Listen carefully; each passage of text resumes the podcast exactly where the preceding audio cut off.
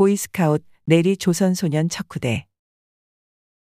척후대라는 말은 초기 보이스카우트를 지칭하는 말이다.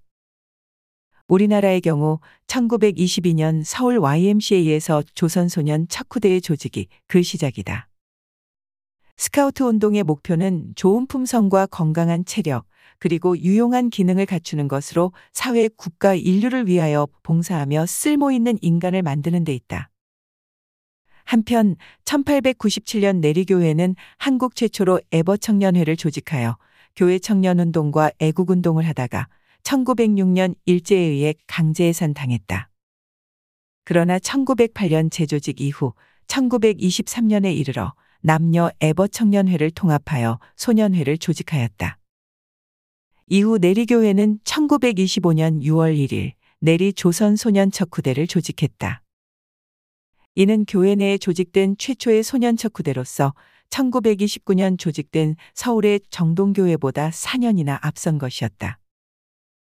뿐만 아니라 1955년 창영초등학교에서 조직된 최초의 학교대가 생긴 것에 비해서도 30년이나 앞선 것이다.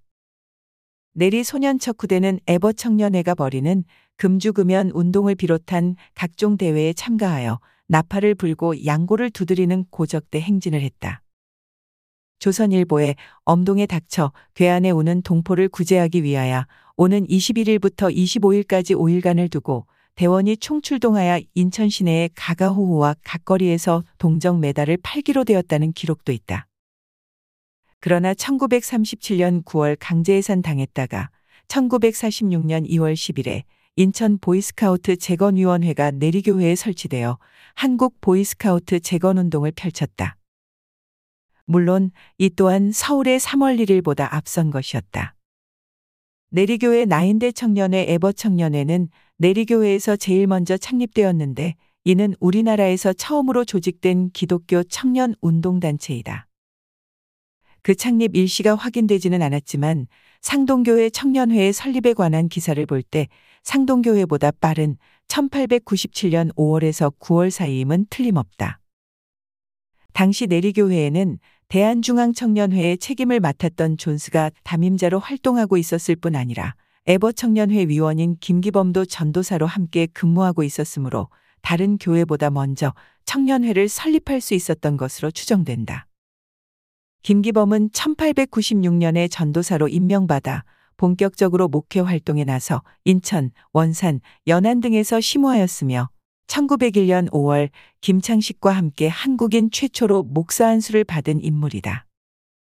내리교회 청년회의 이름은 미국 에버 청년회 회장이며 1895년에 한국을 방문하고 제10회 한국선교회를 주관했던 나인대 감독의 이름을 따서 나인대 지파로 붙여졌다. 청년회가 조직될 당시의 회원은 28명이었다. 내리교회 청년회에 관한 직접적인 기록은 대한그리스도인 회보의 청년들이 매주일 특별 전도를 실시했다는 것으로 존스가 청년회에서 이야기한 것을 소개한 청년회 재미라는 제목의 기록이다. 나인대 청년회가 시도한 특별 전도는 청년회의 정기적인 모임을 통해 갈고 닦은 능력을 청년들로 하여금 펼쳐 보이게 하기 위한 뜻을 담고 있었다. 한국 감리교회 설립에는 두 입장이 상반되고 있다. 먼저 한국 첫 감리교회는 1887년 10월에 설립된 서울 정동 제1교회라는 견해이다. 여기서 미감리회의 인천 선교는 1887년에 시작되었다고 하였다. 배제학당 겸 미감리회 인쇄소 책임을 맡고 있던 올린거를 파송하면서 비로소 인천 선교가 시작되었다는 것이다. 올린거는 서울 정동에 거주하며 인천을 왕래하였고 실제 인천 선교의 개척자는 노병일이라고 하였다.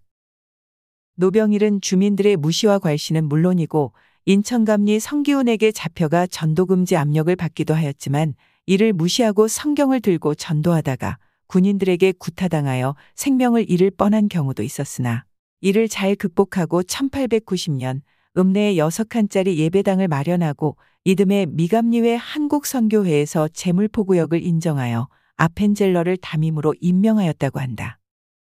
그러나 아펜젤러도 정동에 머물면서 배제학당, 정동교회 등을 관리하였기에 인천 선교는 노병일 개인의 짐이었다.